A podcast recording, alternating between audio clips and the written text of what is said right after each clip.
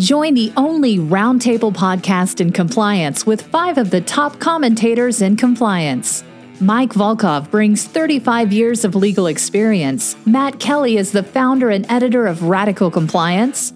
Jay Rosen is Mr. Monitor who knows his way around the culture of compliance. And Jonathan Armstrong, a partner at Cordery Compliance in London, rounds out this top group of compliance practitioners. Check out the rants and shout out at the end of each episode. Hosted by Tom Fox, the voice of compliance. Everything Compliance is a production of the Compliance Podcast Network. In this episode, we have the full quintet of participants back. Jonathan Marks talks about the IIA's new three lines of defense and why he believes it's a good start but lacking. Kelly takes a look at the Postal Service's attempts to cut service and prevent voting from the compliance perspective. Jonathan Armstrong looks at an absolutely terrifying case out of England the Aben case around data privacy and data protection. Jay Rosen looks at two recent uh, releases of information from the Department of Justice and what they might mean. And Mike Volkov takes a one year look back at the Business Roundtable's statement on the purpose of a corporation and what it might mean going forward. The gang has rants and or shout outs at the end, so check those out. Everything Compliance is a production of the Compliance Podcast Network. Matt Kelly, what's on your mind? Uh, hello, Tom. Well, what is on my mind today is the Postal Service. Uh, as many listeners probably know, it is plagued in scandal and controversy and uh, political suspicion. Um, most of that probably well deserved, but I actually wanted to pick out the very apolitical dysfunctions happening at the Postal Service right now.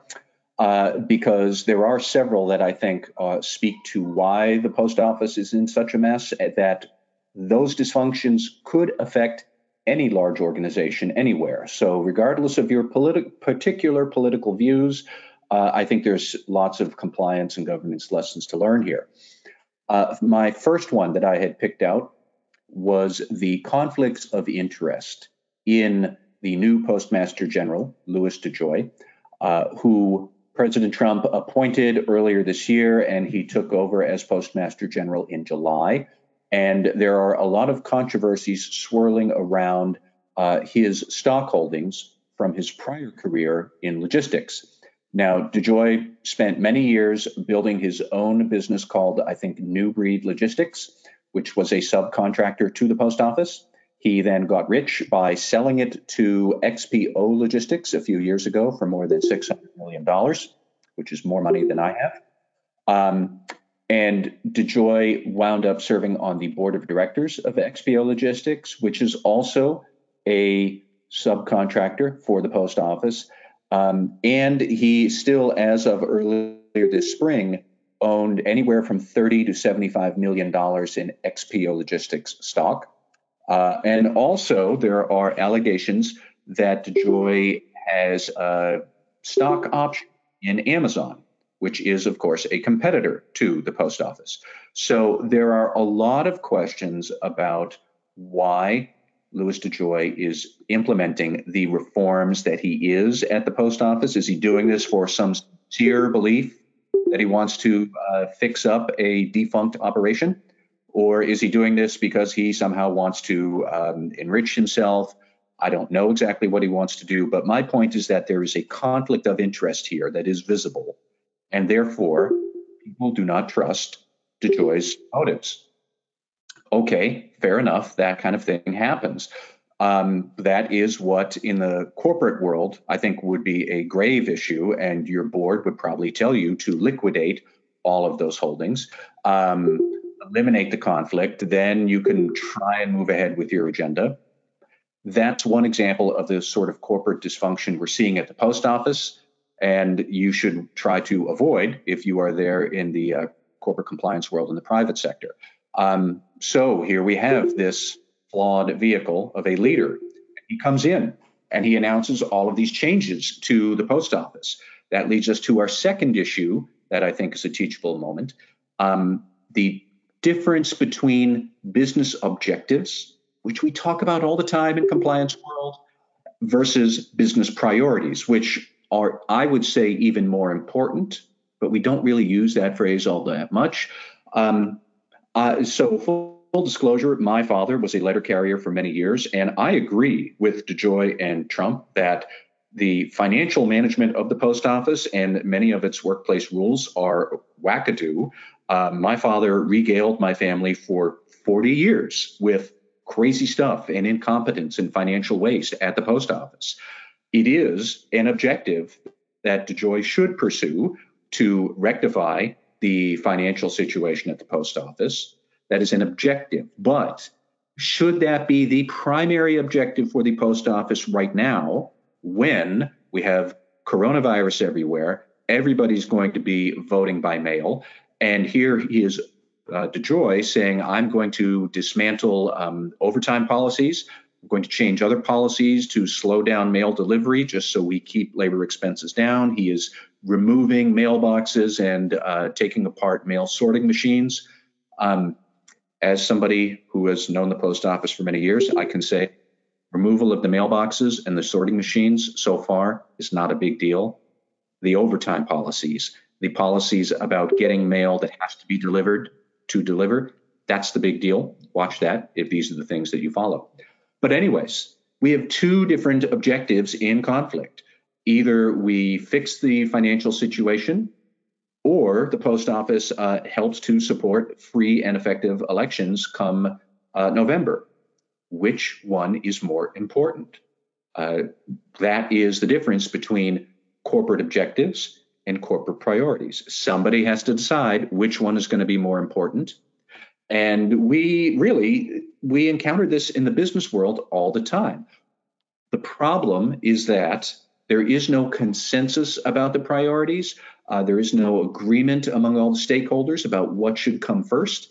Um, so you wind up with this uh, mismanagement and suspicion and culture of distrust um, but really, in the corporate world, it's the same thing. It's just the priorities are typically are we going to make money or are we going to have ethical business conduct? Those are two separate objectives. Either one could be put first. And most of the corporate conduct scandals we talk about, it's because somebody has decided to put uh, making profit to the primary objective, not doing business ethically as the primary objective. Uh, so appreciate that distinction between corporate objectives, which unto themselves are just a jumble of goals. Which one is more important? Well, it's whichever one the CEO and the leadership says is going to be more important. And if you don't have agreement and consensus on that, everything goes sideways. If you don't have an ability to enforce your priorities, that's when you see things like uh, somebody sneaks off and commits embezzlement or bribery fraud or something else like that. That's where uh, people in compliance and governance really need to understand that distinction between objectives and priorities. The third and final dysfunction, however, is that I am fascinated by the social media battles that are happening over the post office that are really showing there are different groups out there that are fighting over what the priorities should be. Very clearly, some portion of the electorate believes the priority should be support free and fair elections at all costs um, because they believe Donald Trump is trying to steal the election and he's going to slow down the mail and he's going to use this corrupt CEO to do it. And that's why all this is happening. Solely so Trump can declare victory in November, even if he is not the actual winner. They think that. They to them, that's obvious. At the same time, there is some other group out there I think people who generally watch Fox News or that other wacko network, OAN, um, who they believe vote by mail is rampant fraud. This is going to steal the election away from Donald Trump. And of course, the post office is a financial mess, and we need to save the country by implementing these reforms right now. And both sides are totally convinced that they are right. They have developed these echo chambers. But what they're really what's really happening here is social media has allowed these subsections of different stakeholder groups because the post office has employees and customers and taxpayers who pay for it and managers and congressional oversight and there are different subgroups within each of those stakeholder groups that are using social media to form alliances across group and redefine what they believe the priorities should be. And it goes back and forth, and we're just going to fight over this endlessly until November. Um, appreciate that any large organization can fall victim to that. And many large organizations, those of you listening, you probably have experienced this already. You might see employees and consumers form some sort of social media coalition about what products you're going to unveil, what products you might have to pull off the, the market, uh, what policies you're going to have, or what customers or business partners you're going to have. And social media allows people to try to hold companies to different sets of accountability more aggressively. And you can have multiple groups trying to hold you to multiple standards of accountability, and it's going to tie you into knots. And that's exactly what's happening with the post office. And it could happen with Walmart or Apple or Target or any big high profile company. You're all vulnerable to that. Bad news is, I do not have an answer for how you fight social media battles like that. I just know that that is the maelstrom upon which this conflicted CEO who's come in with suspicions about his objectives and priorities has injected the post office into that social media maelstrom. And now here we are fighting over it. And those are the three things people need to watch because that also could happen to anybody else who's listening there today. Jonathan Marks, do you have any questions for Matt? No, I, I think it's just more of a comment. I, you know, I, I don't mind people, you know, voicing their opinion on social media, and I certainly don't mind people speaking up about certain things. But you know, you know, we have a we have a we have a society right now where if somebody says something, you know, it's almost um, you know, it, it could be taken the wrong way. And, you know, I, I'm talking about, you know, take a look at shareholder activism and you have a shareholder that speaks up that really doesn't have all the facts or, you know, a short seller that, you know, burbles their way into the boardroom. Um, and, you know, not that they don't have or don't bring out good or salient points, but more often than not, I think some of the things that we're finding is is that they have half truths or they don't have their facts straight but mm-hmm. the damage is already done because they're fighting this in the in the public, and you know people look at corporations and big companies as sort of the you know the devil today. And so I just wanted to hear your comments with regard to that, Matt. I think that's an excellent point, and I don't have a good answer for that either. But you know what I've always liked to say is that social media is not a new risk unto itself for corporations. Sure. It is more that it amplifies and accelerates those risks you already had um, you know, I think the idea about a short seller, that's absolutely right. Some short seller going off half cocked, trying to talk down the share price. That is nothing new. That's been around for decades. But what happened with social media now is that, well, now people will actually listen to that short seller and not necessarily know that you know, this guy's clueless or this guy has an ulterior motive. Um, and then these things snowball and people build alternate realities on social media, um, parallel realities, really. And then when you get so swept up in what you think your beliefs are, like I said earlier, it's the difference between objectives and priorities. Well, now you've got parallel groups absolutely convinced that their priorities are the best and correct, and we're just going to have to fight life or death for ours. And the other opposing sides, and there may even be more than two sides fighting this, um, you know, they're absolutely going to fight this too. I mean, it, I even am uncomfortable talking about both sides over this vote by mail and voter fraud myth um, because there is no other side. There is no argument that vote by mail leads to rampant vote fraud. There's a belief, but there's no argument. There's no side there. Um, but nonetheless, everybody who believes that vote by mail is fraud, um, they're absolutely convinced that their view is a legitimate side. It's just, you know, you might as well believe that vote by mail is is a plot by aliens too. Um, so yeah, like I don't have an answer to it, but you see it time and again that people can exploit social media even with the best of intentions, but they get the the worst sort of results.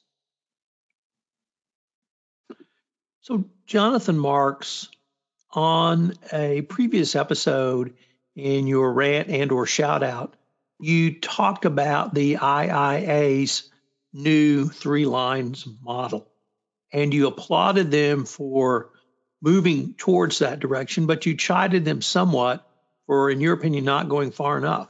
I was wondering if you had continued to think about that, and what are your thoughts on that today? Yeah, Tom, I, I have continued to think about it, and although it may be somewhat busy, I think that there are um, there there are things that were obviously left out, and, and I'll tell you why. You know, I think it's really self-serving to the Institute of Internal Auditors to assume that from a even when they had the, they called it the three lines of defense, that defense really consisted of you know you know management compliance. You know, compliance really wasn't even defined that well, and internal audit. I, I think there's a lot of other things that come into play here, which I think the regulators are bringing out. For example, you know, I think they could have developed the compliance uh, function uh, more fully. They did not do that. You know, they are an independent validator of integrity. Uh, they should have brought that out. Whereas internal audit's an independent, you know, uh, assurance provider to the organization. They left out the general counsel's office. I believe that the general counsel should have been included in the model as sort of the independent guardian and the key roles that they play in ongoing evaluation of laws, regulations, and guidance, and identifying legal risks and providing advice to the business and defending the organization zealously. And then, you know, obviously communicating and collaborating. Nothing new to anyone that's ever listened to me, but I've always said the Bermuda Triangle of an organization is when compliance, internal audit, and general counsel are not operating, you know, harmoniously amongst each other. And so, and then the, the bigger things that I think that um, some of the bigger things that were sort of obvious omissions to me was accountability. You can have the best internal controls in the world, but if, if management's not held accountable, then you know I'm sorry, then you might as well not have any internal controls. So you know I, I looked at the model. I, I, looked at you know what they try to do. I applaud them for trying to moving it forward. I, I agree that you know, you, you can't look at this always as a, sort of a defensive posture. There has to be offense. And I think what they're really focusing on there, which leads me to my next topic, is there is good risk. And, you know, companies really need to understand what their good risks are. You know, risk appetite, I think COSO tried to redefine that a little bit this year. It's a really an amorphous concept when you come to think about it. But, um, you know, there are good risks to take. And if you don't take good risks, sometimes you don't grow. And so um, that's why I developed my own model that was adapted from the IA's model, which actually has, uh, and I know some people don't like this, but I have COSO as sort of my foundation, you know, underneath all of this. I think COSO provides not only principles that are easily adaptable, both from an organizational perspective and from an audit perspective and a compliance perspective, but also from an overall management perspective. Um, I also think that COSO is really moving towards or more towards enterprise wide risk management. Um, you know, I believe that the, the end game of all of this is truly enterprise wide risk management. And that's why I've labeled my model the enterprise risk resilient ecosystem, because I believe that when you have management, compliance, internal audit, and the general counsel working and collaborating together, um, along with you know good communication and understanding and delegation and direction from the board of directors and the committees, I think things like when we talk about integrity, leadership, strategy, transparency, and monitoring, I think those things are easily more adaptable in an ecosystem that has that general understanding. And then the last point that I really wanted to make is that we all know today that you can't have a set it and forget it environment, and that you really do need the feedback loop and lessons learned in order to continue to enhance your compliance program, your internal audit function, even the general counsel you you definitely need feedback, and and all of that feedback I think is is great. But then, where in the model are the regular the regulatory bodies or the external assurance providers? You know, I think the independent auditors today play a vital role in not only educating, you know, um, the the company on accounting issues, but I think they also have good insight into business issues and benchmarking and things of that nature. And then from a regulatory perspective, you know, as sort of the independent, you know, from an independent examination and feedback perspective, we all read deferred prosecution and non-prosecution agreements.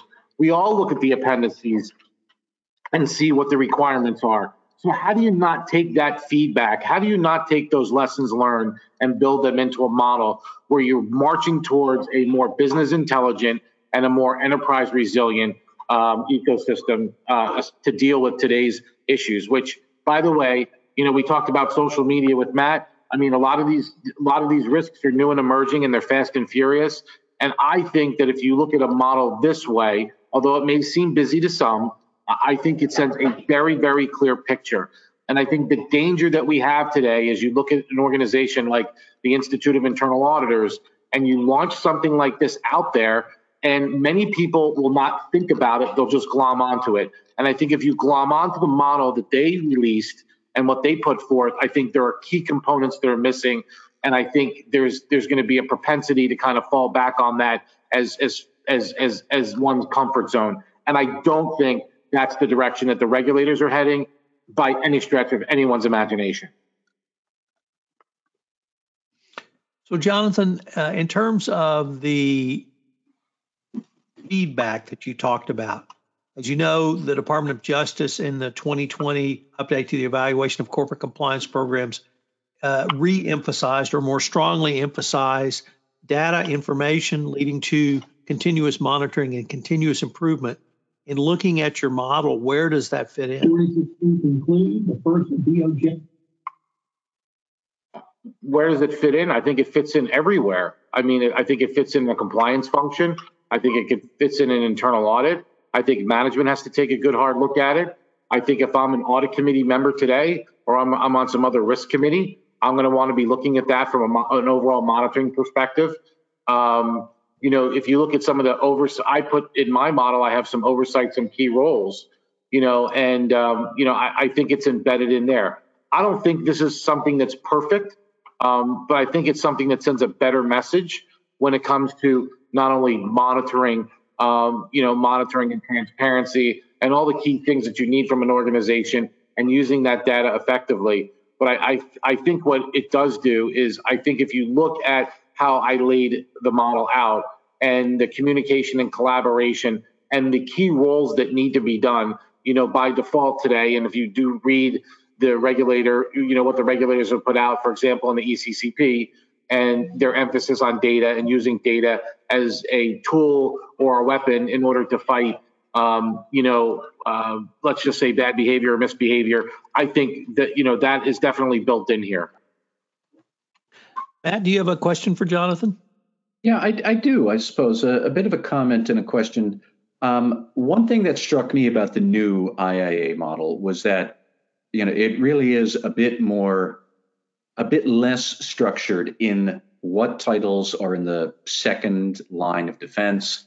Um, but I've heard from a couple of different vendors and compliance people that they actually like that uh, this new model seems a bit more useful for smaller businesses. Like a lot of small businesses are not going to have an internal audit function per se, but um, they feel more like this is uh, gives me enough flexibility that I can start to use a model like this too, even though I'm only a small or mid-sized company, not one of the Fortune 500. And I was just wondering if you had any thoughts along those lines, or if you have heard anybody else say that the flexibility here is going to be more useful. Well, I, I, think there's two things. Number one, I think that's a great point. Number two is I agree that if you look at organizations that are smaller, you know, you will have, you know, we, we, we all talk about this all the time. You will have functions that are combined. For example, you will you might have general counsel also acting as the chief compliance officer, and that still exists in large organizations as well. You might not have internal audit, but you still need some independent uh, assurance function. I think what what by leaving those out, what you do is you by not. If I'm a small organization, I know I don't have internal audit, but I do know that I need independent assurance. I'm going to say, well, how do I get this? How do I use what I have in order to get this? I think by leaving it out, I think what you assume is that someone will take that. And I think this is where I was talking about before. You run the risk of people running with what's actually published and they're not thinking through these issues. Um, so, you know, I would rather see what is what is what would be sort of the, the best landscape or the best the best ecosystem that I could put forth, identify those gaps and deficiencies, or if in fact it's a cost issue or it's a size issue because we just don't have the proper resources, how do I how do I cover off on these particular areas? You know, do I go outside? Do I hire somebody independent to do some special work for the board? You know, does the board take on a little bit more a different role? Um, are there different committees that are focusing on different things? For example, you know, in a general structure of a board, you might have an audit, a finance, you know, a compensation, a governance committee. You know, maybe there is a controls committee that's set up, you know, just to look at those particular things in a smaller organization from an oversight perspective. So while I think that's true that it does sub- provide some freedom and flexibility, I always like to know my preference would be, and if I was, you know, even the not-for-profit that I am the chairman of, um, you know, I'm the chairman of the board of, you know, I look at something like this and I go, okay, fine. How do I get independent assurance that, you know, what we say is in place is in place? And, you know, does that come from working with my external auditor a little bit more closely and saying, hey, you know, I know you're going to do these procedures, but we'd also like you to take a look at this. And the answer to that is yes. And those conversations do happen. So while I, I definitely applaud, again, the simplistic nature and, you know, the, the, the, the, the good riddance of the word defense, I don't really know that there's any lines. I think that you have to look at this from an ecosystem perspective. So um, I don't know whether I answered your question 100%, Matt, but um, you know, hopefully I, I, share with you my opinion as to why I think it's important to have all the elements there, and then you know, kind of work with what you really need uh, and the resources that you do have in order to make sure that you do cover off on risk. Because I got news for you: small organizations, as we all know, you know, if you have a fraud in a smaller organization, it could it could pose a much bigger impact than a fraud in a larger organization for a whole various for various and sundry reasons. Mike Volkov, do you have a question or comment for Jonathan? I got a quick question, Jonathan. Uh, I read uh, in another publication or another website um, a criticism of the new three lines of defense in that it um, uh, did not recognize sufficiently the compliance function and uh, the line of sight that's required by the compliance function across the entire business, the responsibility for ethics and compliance for maintaining an ethical culture, and that somehow uh, in the new three lines model it diminished the role of compliance. Is that an accurate criticism, or or how do you feel about that? Yeah, I mean, I think I said that in my opening diatribe that I think it was really, really self-serving of the, you know, the, you know, the Institute of Internal Auditors to kind of leave out compliance. Um, you know, um, I also think it's really self-serving that they you know, ignore the role of the general counsel plays here. And you know, I think if you have an organization that is of proper size, again, this, you know, there needs to be some scalability. And Matt, your point is really well taken there. But um, you know, I think it does diminish the role of compliance. I think it, and and I think if you don't put that in there, I think what you force people to say, or you may lead people down a path of, well, maybe it really isn't that important because, you know, I again, I think you know, just like you know, getting a, a, a lovely letter from a short seller or somebody or somebody posting something on a on a on a blog site about a company. You know, I think this is one of those things where the Institute of Internal Auditors has a responsibility to I think hundreds of thousands of members globally. I, I don't know whether people have the full depth and breadth or knowledge of really how this all came together, what it's supposed to mean, and how to apply it.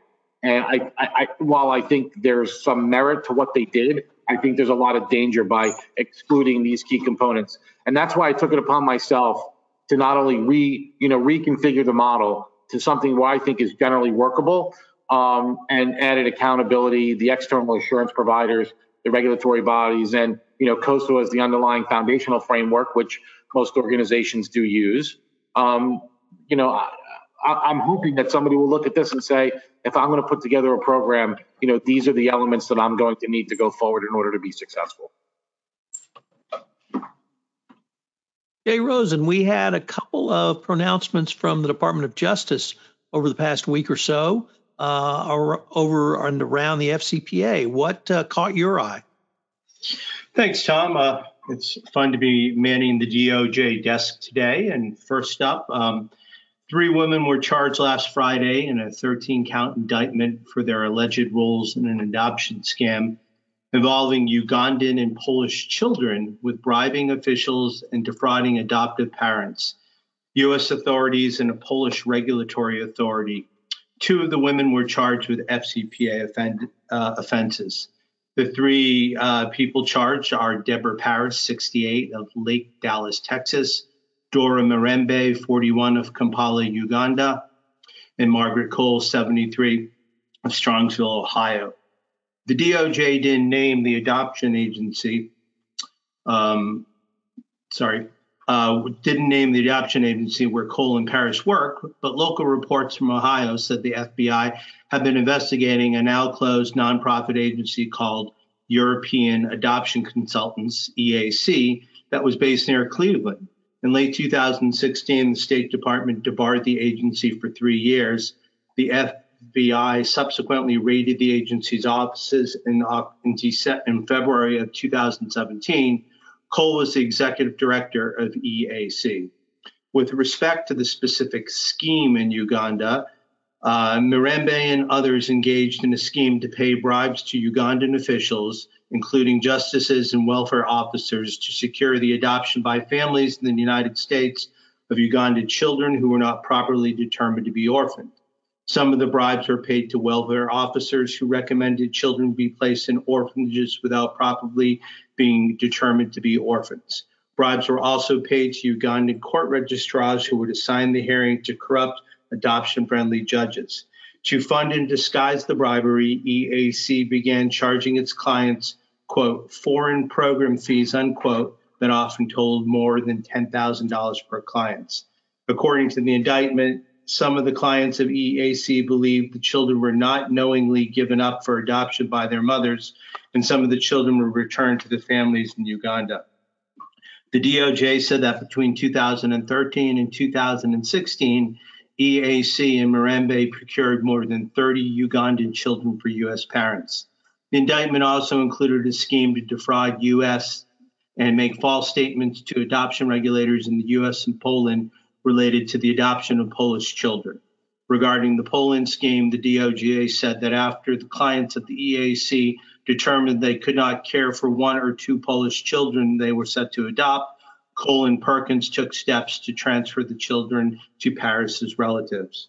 Finally, this past September in 2019, Robin Longoria, 58 of Mansfield, Texas, pleaded guilty in federal court in Ohio to one count of conspiracy to violate the FCPA and to commit wire and visa fraud for the, her role in the Uganda adoption scam. Longoria hasn't been sentenced yet. A hearing is scheduled for October 14th of this year. So that's the first story. And the next story that's very interesting is the DOJ has had their first opinion release in the last six years. Um, it's it, opinion release 20 01. And at first blush, it appears to be a straightforward recitation of the equivalent of a black letter law in the world of the Foreign Corrupt Practices Act. However, a more expansive reading provides some very interesting insights into both international and anti corruption and FCPA enforcement actions and might give a preview of where things are headed. Here are the facts. The requester desired to purchase some assets of a foreign investment bank, Country Office A, which was indirectly owned by the foreign government. To facilitate the transaction, it enlisted the assistance of a different foreign subsidiary of the same investment bank, uh, Country Office B. After the transaction was complete, Country Office B sought compensation for their work in facilitating the transaction. Country Office B provided various legitimate and commercially viable services, and the fee sought was commercially reasonable. The payment would be made directly to Country Office B. A quick review of the analysis demonstrated by this transaction was straightforward under the FCPA. First, the payment would be made to Country Office B and not any individual. And second, the payment was for legitimate services rendered and was commercially reasonable. At this point, most compliance practitioners would say the transaction is permissible under the FCPA. Yet there was another set of analysis which bears closer scrutiny. Second, based on the representations of the requester, there is no indication that the requester intends or believes the money will be diverted to any individual, and there is no indication that the money will in fact be diverted to any individual. The payment is transparent to Country Office B and its management. Indeed, the Chief Compliance Officer of the Country B office has certified to the requester that the payment into the Country B office's corporate bank, bank account will only be used to benefit of the Country B office for general corporate purposes. It will not be forwarded to any other entity. So why would these extra steps be taken when the transaction appeared to pass FCPA muster? It comes down to a matter that we've looked at before in our discussions the ENI Shell and the OPL 245 in offshore Nigeria. What was this transaction involving these two international energy concerns? As laid out in the Trace Compendium, the concession of offshore oil block OPL awarded to ENI and Shell by the Nigerian government in 2011 for a payment of 1.3 billion. Emails published by the Global Witness indicate that executives of Shell were informed and had reason to believe to know that part of this payment would go to then President Goodluck Jonathan. However, prosecutors in Italy had a different interpretation. They brought criminal prosecution against both companies, and according to a report by Reuters, another 13 people involved in the case, including current ENI chair executive Claudio Descalzi and former Shell head of upstream Malcolm Brinded. The prosecutor's basic claim is that ENI and Royal Dutch Shell were aware that most of the money they spent to buy a Nigerian oil field in 2011 would go to corrupt payments. So why make all this additional representations when there are not required under the FCPA? Simply put, the fact pattern in ENI Shell and OPL 245 was that the purchasers wanted to buy government assets and pay the Nigerian government directly for these assets. And that is exactly what the relator in 20 01 wanted to do in the transaction at issue, which clearly was in the parameters of the legal transaction under the FCPA. Does this mean that the DOJ and the SEC will now look at the knowledge of how a payment made directly to a foreign government or state owned enterprise will be used by foreign government or state owned enterprise? Many commentators have downplayed the opinion release 20 01. However, Tom Fox, who wrote about this earlier this week, found it to be very instructive of where international anti corruption enforcement may be headed. As our fellow panelist Mike Volkov is often known to say, the DOJ always communicates its position well in advance of taking actions.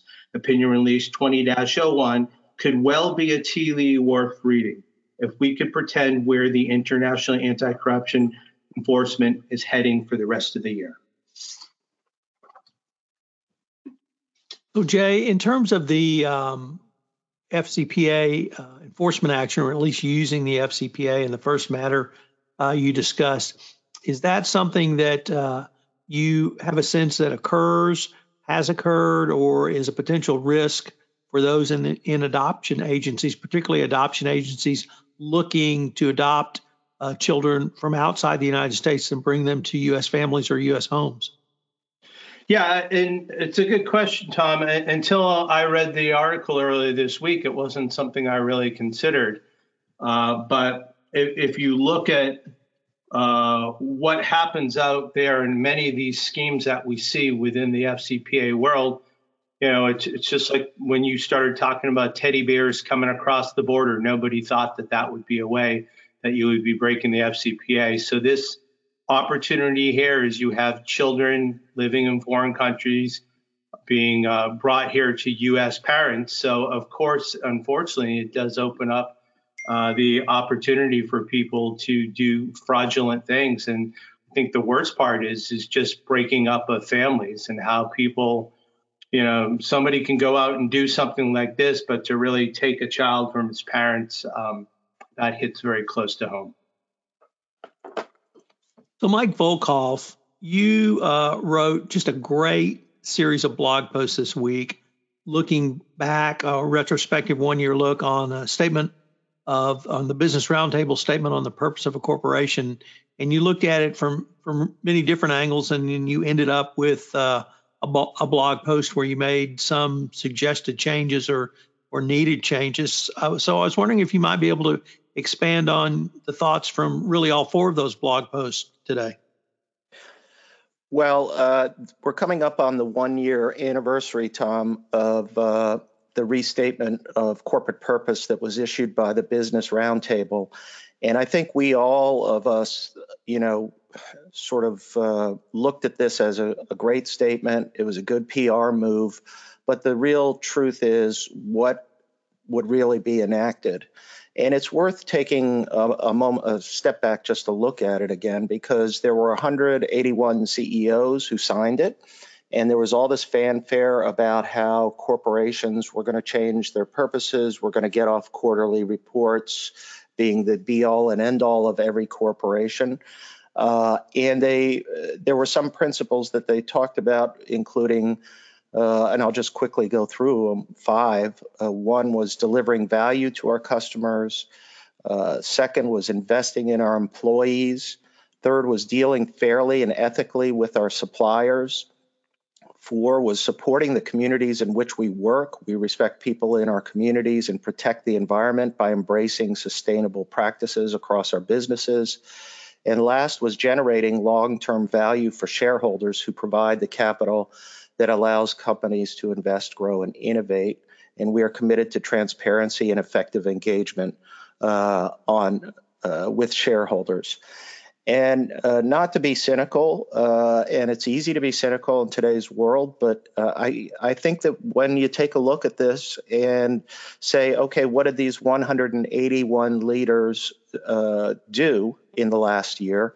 And I recognize we have to be a little bit more patient because of the COVID 19 uh, you know virus and pandemic and the the economic disruption but if there ever was a time for a corporation to embrace some of these principles maybe it was during this time maybe it was a, a, time where people could invest in their employees where they could support the communities in which they work um, and maybe this was really the test and i think the companies for the most part here have fallen way short and so, is this really a cynical ploy? It was just a PR move for one day, for two days in today's, you know, quick moving world. So I, uh, I then went back to um, and wrote this series this week to sort of review corporate boards because I have just uniformly uh, identified corporate boards as usually the responsible party in many of the enforcement actions that we talk about, either directly being involved or indirectly failing to conduct meaningful oversight. I'm still convinced that corporate boards don't know how to oversee a ethics and compliance program. They, they need to be trained on that first and foremost. But we also have really serious problems at the board level with diversity. Uh, and I don't mean just gender diversity or ethnic diversity, but also professional diversity. And I know, Tom, uh, you and others have been proponents of having a compliance representative on a corporate board. And I think that's just the beginning because I think other professions could play a role on uh, corporate boards. The average age of a board member is over 70 years old, and even uh, even today in this supposedly more politically correct world, we have 19% of board members nationwide in the Russell 3000 that are uh, uh, females. I mean, this is just crazy. Uh, you know, uh, you have uh, new board members that are being filled at a higher rate for women and minorities, but we're still woefully short.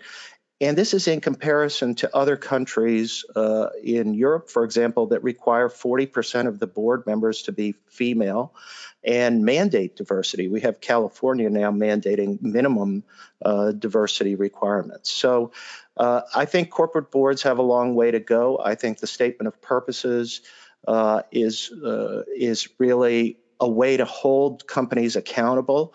And I'd like to see uh, somebody spend more attention on this. But I notice one thing in our community that criticizing board performance right now and criticizing board performance, you don't get as much traction because there are many more uh, sort of what I would call business interests that uh, along with the defense bar, the corporate defense bar, or the corporate bar that sits in there at the board, board meetings, nobody's willing to challenge the system. And the system needs challenging.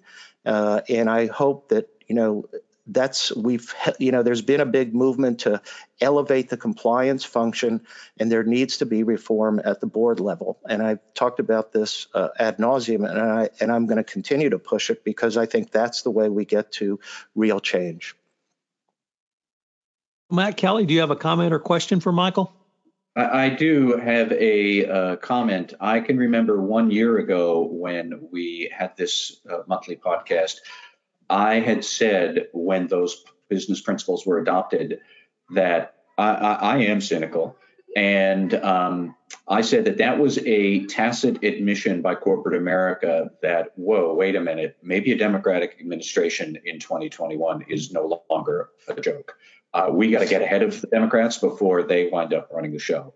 Here we are one year later, and politically, it still seems to me it is quite likely that the Democrats are going to be running the show next year. And I, my comment, I suppose, is I will be very curious to see what happens to these business principles and these sentiments if there is a Biden administration, if Democrats control both chambers of commerce, uh, Congress, which is it's at least plausible. Um, what would they do to put some of these ideas in force? Which um, I am not sure how many corporations would actually like to see these principles codified into real things, but I would not rule out that exact outcome happening within the next 12 months or so. So we'll see. Well, could I uh, just a quick comment? Is I have definitely um, posited that the next time that Congress has to react to a financial crisis, you know, going back to Sarbanes Oxley, going back to uh, Dodd Frank, the next time what we're going to see codified are going to be um, compliance requirements and compliance, uh, and you're going to see all the work that you that we've all done uh, sort of uh, appear in legislation that mandates certain requirements for companies. Um, because I think Congress is going to need something to do, and it's going to sound like a good thing to do. And to the extent there's governance reform, more power to them. Mike, how how can a uh, how can a governance reform happen, and how can we move towards having greater diversity, both gender diversity, subject matter expert diversity, and even age diversity when corporations are governed by state laws, most particularly in Delaware, which has made it clear that the only obligation of a corporate board is uh, and a corporation is around returning value to shareholders. Yeah, and I, I think that's that's the role of shareholders that's the role of the community that's the role of uh, you know politicians is all of this i think is coming to fruition um, i urge uh, even internally i urge ethics and compliance professionals to get in front of their board and try to train them a little bit on this but it's one step at a time but ultimately it's going to be political pressure uh, like matt has said uh, the Democrats are going to look again at corporate performance here. Look, the fact is that you know you have companies that benefited significantly from the tax cuts, and uh, you know Apple still doesn't pay much, and they pay zero in taxes. Um, you have other companies that pay zero in taxes, and I think that people are uh, tired of that. And I think that there's a reason that there's sort of more populist uh, concern about corporate behavior. And I think that uh, that is going to lead to more political pressure. Obvious, look, we've even seen it. Tom, you and I did a podcast on sort of the uh, the Caremark decisions uh, that came along. Even the Delaware courts have responded I mean, just ever so slightly, but at least responded to holding two boards accountable for uh, corporate misconduct. And that, I think, it's a beginning of a trend. And uh, if there's if the Democrats want to use this as a, a leverage point, uh, Matt is is definitely right to call out their leadership role in doing that. They did it with Sarbanes Oxley, and they did it with uh, with Dodd Frank, and we could see a new uh, another one coming. Jonathan Armstrong, what is on your mind? Well, Tom, one of the things that I've been looking at at the moment is the Aven case in the UK. Now, this is going to take a little bit of explaining, and it's a huge judgment that's now out in the case, but it's fascinating on all sorts of levels, I think. So, what does the case involve? Well, it involves the uh, so called Steele report, the Russian dossier, this um, ragbag of information which uh, uh, l- related to President Trump's involvement with Russia. And it's uh, elements of this report have come to court in the UK in the guise of data protection litigation.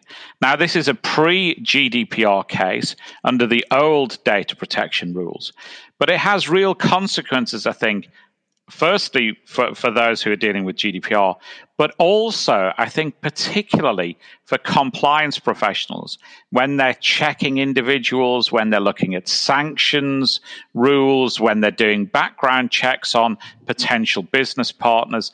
I think this case has a lot of ramifications.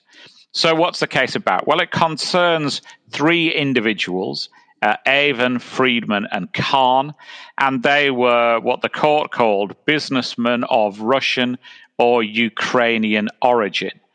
They were connected to a Russian conglomerate called uh, Alfa Group. And Christopher Steele, many of you will remember, was the British guy who was all over the news in the US uh, a couple of years ago with his consultancy, uh, Orbis, because they had compiled a report in 2016 on Trump's involvement with uh, Putin and the Russian regime, which uh, had been commissioned, it seemed, via a, a US law firm on behalf of individuals who may have been connected to the Democratic Party. Now, uh, as a result of Steele's commission, which was surprisingly low value, I think, to me, uh, he produced a number of memos. You might remember that some of those found their way into the public domain, uh, including on uh, BuzzFeed. And the three individuals concerned have ongoing litigation in the US over the content of those memos. They had one case uh, struck out basically on, on, on free speech grounds in the US, but they also brought this litigation to the UK on the basis that Steele and his company uh, were based here. And they objected really to uh, uh, some elements of the memo, including the fact that Putin and the three individuals had done significant favors for each other, the fact that two of the three individuals were giving informal policy advice to Putin, the fact that one of the three individuals had met uh, directly with uh, Putin shortly before another meeting, the fact that two of the three individuals uh, had uh, used a particular individual to deliver large amounts of what were called in the report illicit cash to Putin when he was the deputy mayor of St. Petersburg, and the fact that two of the three individuals were doing Putin's political bidding. And this was a data protection case because the three individuals said that the processing of their data in question breached the data protection legislation. Now, data protection legislation under GDPR and the old regimes, fairly similar, has six principles of data protection. And under the old legislation and the new, they include principles relating to fairness, fairness and lawfulness, which is now principle A, and also the accuracy of data. And the three individuals said that the processing of their data wasn't fair, or it wasn't lawful, or it wasn't uh, accurate. And so the court had to dig in to a lot of these allegations and look at the evidence that was behind them. And the three individuals sought uh, uh, monetary damages, and they also wanted their name cleaned up.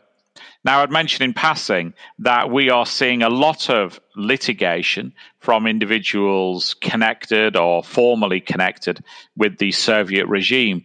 They're often trying to clean up their reputations, partly when they think that they're close to a sanctions uh, regime. But it's always challenging for compliance professionals when we're doing due diligence checks because some organizations are giving way to these demands far too easily, in my view. And some news organizations are removing or recasting uh, articles on individuals like this under the white heat of litigation. And, uh, and, and certainly you can say about many Russian individuals, and these individuals may be some, that they're not afraid of litigation. Now, Orbis tried to defend these proceedings and on a number of bases. They said that because the report was commissioned by an external law firm, it was for the purpose of obtaining legal advice. And they said that the report was also required to safeguard national security. And they said more generally that the data was accurate and it was fair and lawful, etc. Now, as I said, very long judgment from the court. And in particular, they looked at the meaning of the word illicit. And effectively, they said, and I'm uh, very much summarizing what's a large case, they said that Steele had relied on stuff that was too old. It was these payments were 15 to 20 years before the compilation of the memo. They said that Steele knew his source didn't have direct personal knowledge. He was relying on hearsay. And uh, of course, it's important to say that the burden of proving a fact relies on the person who asserts it. So Steele had the burden of proof. And he hadn't uh, met it, uh, uh particularly when he was uh, you know, the word illicit suggested something uh, underhand. So none of the other breaches were really established under the Act, but the court did award individuals to two of these three individuals. And the court awarded them £18,000 each. And this appeared to take into account the distress they'd suffered and their reputational harm. Now, damages could be slightly higher under GDPR because the things that you can claim for expand slightly. Um, but it's interesting here that the judge said that the two individuals were of, quote, robust character, not given to undue self pity. And he awarded what he called modest damages, effectively because he said that they were thick skinned individuals and, uh, and that they hadn't um, uh, been tarnished much by uh, these allegations that are made against them. Uh, as we said, there's ongoing proceedings in the US. Some of those proceedings have been kicked out, others seem to be pending. It's interesting, I think, that conventionally, a lot of individuals like this have brought their uh, litigation under defamation law. We think that could still happen, but it might be that there's an easier and quicker result under data protection legislation. And as I said, this has wider effect. It's not just political parties or uh, news uh, agencies. If we decline to do business with somebody on the basis of information we have on them, we probably are going to have to disclose that information to them under GDPR, give them reasons why we've refused to do business with them, and back up the assertions we make with facts. So this applies to all businesses where they've got some sort of a sanctions review or a due diligence review uh, before they do business with people. So be really, really careful when you're refusing to do business with people that you've got your facts right. And be careful in contracts with due diligence services providers to make sure that they're assuring you that they uh, can can back up the things that they say. And obviously, the last piece of advice I think is take subject access uh, require, uh, requests and subject access rights seriously. Quite often, we find that this is the sort of the first indication that somebody is going to sue you in the future. Make sure you have a process in place for dealing with them. So, as I say, fact pattern to me is fairly interesting. Maybe in the US, you're all sick of the Russia and Kompromat and all of this investigation. But to us, uh, compliance geeks over here, it was uh, something of an interesting case. Jonathan Armstrong, do you have a rant and or shout out for us? Well, I've got a, a sort of both. I've uh, I've got a a sympathetic shout out to Air Force Major Abacha Tunde. Now, who is he? You might ask, Tom. Well, there's been a very interesting email doing the rounds from Dr. Bakare Tunde, who is, of course, as you probably know, Tom, the cousin of uh, Abacha Tunde. And you might remember, uh, it certainly sets it out in great detail in this email, that uh, Major Abacha Tunde was the first African in space when he made a secret flight to the Salyut space station in 1979. And the very brave uh, Major Tunde has been in space ever since, it seems. He uh, missed a flight home on a Russian flight because uh, his place was needed by return, for return cargo. And, and I think we should salute a Major Abacha Tunde's bravery in staying up there in space since 1979. And we should also salute Dr. Bakare Tunde for the efforts that he's making, writing to, it seems, millions of people around the world to try and release funds to uh, arrange a rescue mission to get his uh, close relative back. So, some people, of course, say that emails like this are just elaborate phishing scams, but I'm sure they don't know the strength of will of Major Tunde. So I salute him. I hope that we can uh, link to the GoFundMe site in our show notes. Uh, so, Matt Kelly, do you have a rant and/or shout out for us? Well, Tom, as much as I want to rant for you pausing to talk whether or not I am a young man, I will actually rant about somebody else. Um, so my rant today, first, uh, I would just advise my fellow Red Sox fan Jay Rosen to please sit down because I am here to rant against former Red Sox pitching great Curt Schilling. Uh, to be clear, Schilling was a fantastic athlete. If it were not for his excellence on the pitching mound and his tenacity as a player, I know the Red Sox would not have won the World Series in 2004 and snapped that 86 year drought. I'm very happy that he did that. Off the field, however, Schilling is, I think, just a charlatan and a fraud, and it is time for somebody to call him out as such. Uh, first, after Schilling left baseball, he went into politics developing video games, and after years as a vocal voice of right wing political views, Schilling and his partners took a $75 million loan guarantee from the state of Rhode Island to launch that venture. The gaming company, of course, promptly went broke uh, after releasing exactly one game, and that left Rhode Island taxpayers on the hook for millions. So there was Curt Schilling, always eager to talk a good game about free enterprise right up until he needed some money.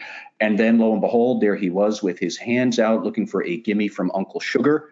Second, more years pass where Schilling is spouting his usual homophobic and transphobic and anti immigrant political views on his radio talk show program. In 2018, Schilling floated the idea that he might run against Elizabeth Warren for U.S. Senate. Did he actually do it? No, he chickened out. And then, third, just this week, lo and behold, Curt Schilling emerges in the news yet again. He is, was a member of the board of advisors for that We Build the Wall organization. That is the charity run by the former Trump campaign manager, Steve Bannon, who was indicted and arrested just yesterday on charges that he was using that charity as a fraud to um, embezzle money for his own personal expenses. So, really, Schilling was, uh, Schilling was a superb athlete on the field. Off the field, this guy is a dunce who spews right wing hate, and he does not have the courage of those convictions that he so endlessly boasts about enough. Schilling should crawl back under whatever rock he has been living under these days and stop meddling in even more business ventures before more innocent investors and people get fleeced. That's my rant. I'm done. Jonathan Marks, do you have a rant and or shout out for us? I have a comment first. Maybe Kirk can get together with Lenny Dykstra. They could be successful together. Yeah. my rant this week is our justice system, specifically related to Lori Loughlin and Mossimo Giannulli and the sentence that was handed down for them. If you really look at the charges and you really unpack this, one count of each to conspiracy to commit federal programs, bribery, additional charges of money laundering, conspiracy, conspiracy to commit mail fraud, mail fraud, honest services fraud, and wire fraud. You know, there were studies that have been done that say that, you know, people start to develop their habits very early on they did studies of people in elementary school and middle school and high school and the Boy Scouts and the Girl Scouts and, and things of that nature. And I think this is one of those things where you had an opportunity here to send a real strong message that money can't buy your way into, you know, college and university, colleges and universities, or can't buy your way into most things. And I think a lot of kids are looking at this thing and they're looking at the sentencing and what was done and the pleas that were actually agreed to. As and I look at them, I think it's an absolute joke, and I'm embarrassed by our justice system today. So that's my rant. Jay Rosen, do you have a rant and or shout out for us? I do. Uh, we are taping the show on Friday, August 21st, and this comes to us from the New York Times. Facebook spent years preparing to ward off any tampering on its site ahead of November's presidential election. Now the social network is getting ready in case President Trump interferes once the vote is over employees at the Silicon Valley company are laying out contingency plans and walking through post election scenarios that include attempts by Trump or his campaign to use the platform to delegitimize the results of the 2020 election. They have discussed using a kill switch to shut off political advertising after Election Day, since the ads, which Facebook does not police for truthfulness, could be used to spread misinformation. While some may commend Facebook for the preparations in advance of the election, I think this needs to be filed in the three and a half years too late folder. Mike Volkov, do you have a shout and or rant for us? Well, I uh, I read the uh, Bannon indictment. Uh, I would say if uh, if true, which I'm sure the Southern District of New York um, is probably has a pretty good case. Uh, Bannon's looking at just based on the sentencing guidelines, uh, just for the loss itself, for the 25 million at issue, uh, 51 to 63 months. That does not include any, you know, other calculations that may come into it. Uh, and the case itself, uh, actually, there's some lessons learned for all of us. Again, as usual, uh, we have sham companies we have uh, sham invoicing and uh, paperwork that goes along to create uh, work that was supposedly done by some of these uh, people who were stealing money uh, straight out for the 25 million. Bannon himself is accused of uh, himself uh, using over a million dollars just for his personal expenses, let alone anything else. So, look, we all, it's an interesting case, but uh, as always, let's look at it from the compliance side aside from the political side because it is kind of ironic. Uh, and having him uh, arrested off of a sailboat off of the Connecticut shore had to be a great moment if we uh, only had it on video. But uh, I think he's in trouble. I also think there there also are going to be some interesting issues because Erik Prince and Don Jr. are on the board, uh, and Don Jr. is on video promoting uh, the We Build the Wall. And even uh, the president himself supposedly uh, has made statements backing We Build the Wall. So, uh, interesting case. And let's see, there are twists and turns that can happen.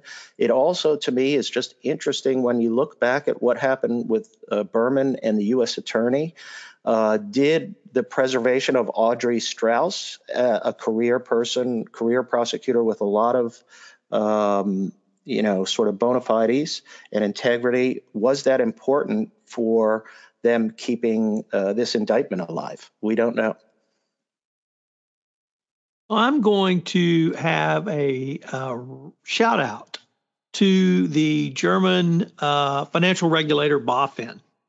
Uh, and my shout out involves their attempts to supplement the income of those who work for that German regulatory body because recognizing that government workers, uh, you know, are not the highest paid. Uh, they had a great internal program where they set up an investment pool on Wirecard. Now, the fact that they regulated Wirecard was apparently of, of little consequence uh, because they recognized there were great profits to be made by investing in Wirecard, uh, particularly when they um, uh, filed criminal indictments against anyone who criticized Wirecard, including individual reporters at the Financial Times and uh, short sellers who pointed out that Wirecard was one massive fraud. So, for those uh, government employees who may regulate secured uh, transactions or companies who uh, base financing on security, you might think about an investment pool. It might really be a way to uh, to supplement your income. Well, gentlemen, this has uh, been a, a great uh, episode. I wanted to uh, thank everyone, and I look forward to seeing what we can all come up with next time. Hello, everyone. This is Tom Fox again. I'd like to thank you for listening to this episode of Everything Compliance. The Everything Compliance Gang for this episode was Jonathan Marks, Jonathan Armstrong, Jay Rosen, and Matt Kelly.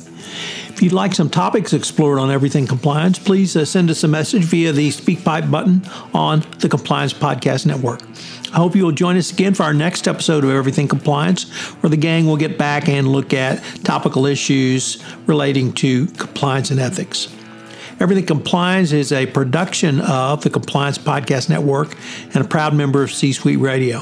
Thanks again for listening, and we look forward to visiting with you again in our next episode.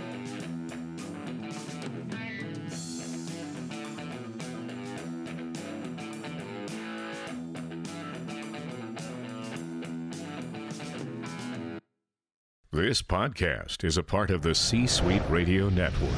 For more top business podcasts, visit c-suiteradio.com.